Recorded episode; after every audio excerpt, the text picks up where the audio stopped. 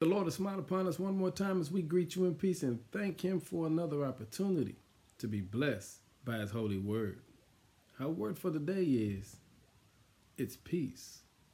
In Isaiah 26, verse 3 says, You will keep in perfect peace all who trust in you, all whose thoughts are fixed on you.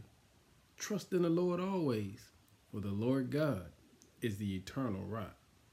With so much going on in this world, there is so much uncertainty that we all are confronted with. And people are afraid, tired, confused, and even angry. But Isaiah reminds us that there is a remedy to all of life's frustration. Here it is You will keep in perfect peace all who trust in you. And today, I want to encourage you to recite these words with me because the Lord is able to give you what you didn't know you had.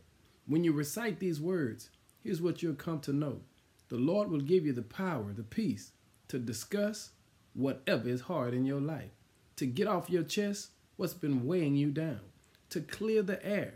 He gives you the peace, the boldness that you can deal with uncomfortable situations, and He gives you wisdom how to remove yourself from all nonsense.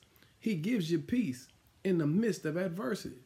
So today, whatever you're dealing with, Remember, you serve a God who's a God of peace. Here's what Isaiah says You will keep in perfect peace all who trust in you, all whose thoughts are fixed on you. Trust in the Lord always, for God is the eternal rock. Hey, family, recite those words and claim your peace today. In Jesus' name, amen.